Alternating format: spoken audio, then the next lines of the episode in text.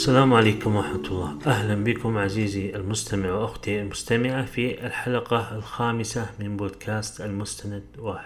قرأت قبل عدة أيام مقالا مترجما عن صحيفة التايم بعنوان 13 خطأ يرتكبها أشخاص في العشرينيات من عمرهم، والعنوان معبر بشكل واضح عن طبيعة الموضوع ويحوي نقاطا مهمة من جهة، لكنه كذلك يحوي نقاطا لا تهم الشاب العربي والمسلم بشكل خاص، وكذلك الفتاة العربية والمسلمة، لأنها مرتبطة ببيئة كاتب المقال والمجتمع الذي نشرت فيه، كما أن أكثرها يتعلق بالعمل والمال لطبيعة الصفحة المنشورة فيها. لذلك اجتهدت من تلقاء نفسي اعتمادا على الله تعالى ثم على تجربتي الشخصية وتجربة غيري من أصدقاء في ذكر 6 أخطاء يقع فيها الكثير وثمن الوقوع فيها كارثي جدا، وعلى أي شاب أو شابة يسمعاني أقبل على سن 20 أو على وشك أن يدرك جيدا أهمية خلاصات التجارب التي يذكرها من تجاوز هذه المرحلة التي بدأت فيها أو هو مقبل عليها، فهم يختصرون عليكم 10 سنوات هي زهرة العمر التي لن تدرك أهميتها مطلقا مهما حاولتما وبذلتم الوسع فيه، إلا بعد أن تتجاوزاها أو أن يكرمكم الله عز وجل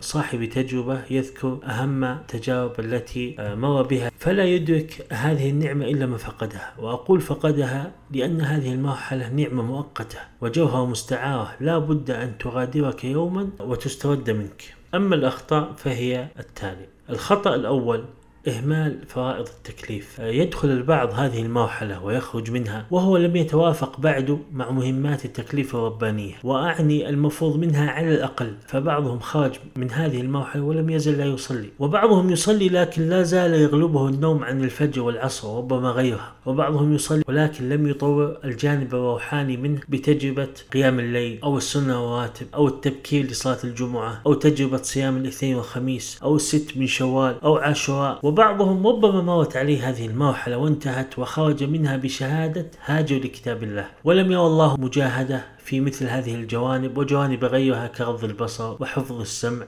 فينجح حينا ويفشل حينا، مما ينبغي أن يكون هذا أقل ما يكون من حاله. الخطأ الثاني الغفلة عن طبعك وأخلاقك. فالبعض يمر عليه هذا العقد المهم من عمره ولم يكلف نفسه مرة أن يتدبر طباعه في الأكل والنظافة واللباس والمشي وغيرها، أو لم يتأمل أطراف أخلاقه في ألفاظه وأسلوب سلامه وحاله في المجالس وطريقة حديثه ومدته وغير ذلك، فلا تستغرب أن تجد شخصا في 30 لا يعرف استعمال مزيل العرق، أو تجده يستحي مرة واحدة في الأسبوع فقط، أو كثير المقاطعة للغير، أو كثير الكلام، أو لا زال يؤذي الناس في طريقة إيقافه للسيارة وغير ذلك مما لا يعد ولا يحصى من طبائع الخلق وأخلاقياته. والبعض لم يكلف نفسه بقراءة كتاب في الأخلاق والتعامل ثم يحاول أن يطبع نفسه عليها ويتداركها بالاهتمام والعناية حتى يعدل من سلوكياته ويجتهد في تطوير أخلاقه. الخطأ الثالث إهمال الصحة. ما تصنعه بجسدك في سن 20 هو دين عليك تسدده بداية من 30 وما بعدها، ولعلك لا تدرك أن ابن 30 وما بعدها يلاحظ على جسده أمور صحية لا يشك طرفة عين أنها مرتبطة بأساليب صحية خاطئة كانت موجودة في أكله وشربه وحركته وطريقة جلوسه التي سلكها في 20، وبدأ الجسد ينتقم منه عليها.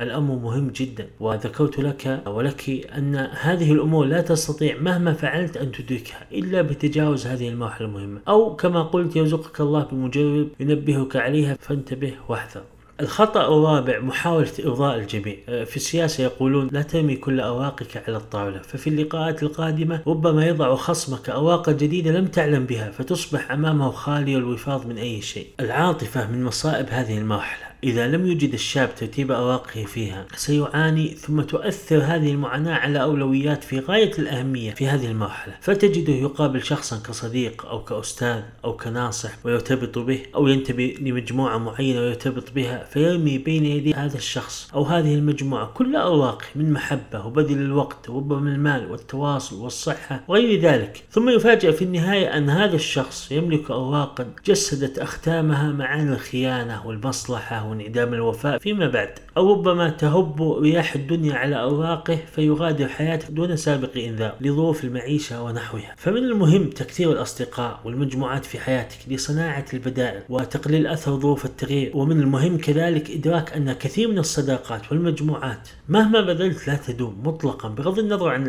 الأسباب كثيرة، لكن لا بد من إدراك هذا الأمر. الخطأ الخامس عدم وجود التخصص. يغادر كثير من الشباب هذه المرحلة للأسف وهو لم يجب على تساؤل ما هي هوايتك، اهتمامك، تخصصك بجانب وظيفتك، لأني لاحظت أن بعض الموظفين ربما في وظائف إدارية حكومية خدمية بحتة قد تسلطت وظيفته على حياته وامتدت من نهاره إلى ليله ومن مكتبه إلى غرفة طعامه وجلسة أصحابه، لأنه افتقد الهواية أو التخصص الذي يستحق الحديث عنه، فيغطي هذا النقص بإنجاز محدود مهما ضخمه، فإنه في نهاية الأمر جانب رزق بحت خالي من جوانب الإبداع، ولا بد أن يغلب عليه الروتين. ومستويات الإنجاز في مثل هذه الوظائف قياسا بالعمر محدودة جدا وللغاية، فلا جاهد نفسه ليصل إلى مرحلة حب القراءة ولا تعلم هواية معينة، وحرم نفسه مع تنعمه بهذه المرحلة من تجربة الجديد من محبة هواية ما أو تخصص ما لا حدود للإنجاز فيها، فيبذل له ويستمتع به ثم ينتج فيه. للأسف الكثير يقع في هذا الخطأ ولا يجاهد نفسه في هذا الجانب. الخطأ السادس عدم استيعاب نتائج المرحلة. ففي جانب الوظيفة مثلا يدخل بعض تخصصات معينة أو وظائف ما وهو يفكر فقط براتب، فيسلك أسرع الطرق إلى هذا الراتب لأنه يظن أن الراحة والإنجاز مرتبط به فقط، والنتيجة حالة مؤسفة جدا وجدتها في كثير من الشباب، فمنهم من أعماها راتب وسرعة التوظيف في بعض الوظائف وبعض العروض، لكنه لم يدرك أن طبيعة الوظيفة تتطلب منه البعد الدائم عن أهله كمثال،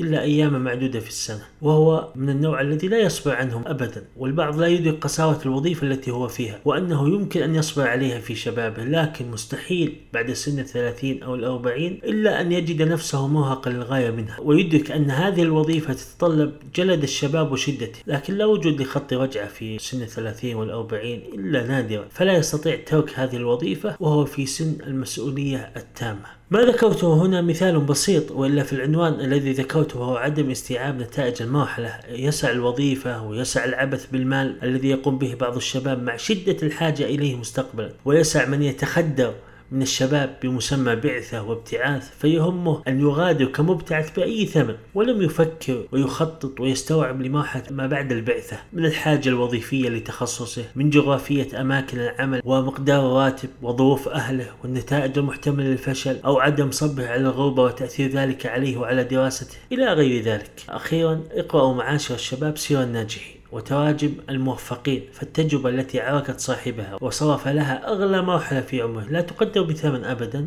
إذا قدمت لك. ثم بعد أن تمر التجربة أمام عينيك يجب أن تتأملها وتفكر فيها وتعيدها في ذهنك حتى تدرك أهميتها، وما بعد الإدراك من العمل والتطبيق والمجاهدة هذا عائد إليك. أتمنى التوفيق لكل شاب وشابة في هذه المرحلة الجميلة، والسلام عليكم ورحمة الله.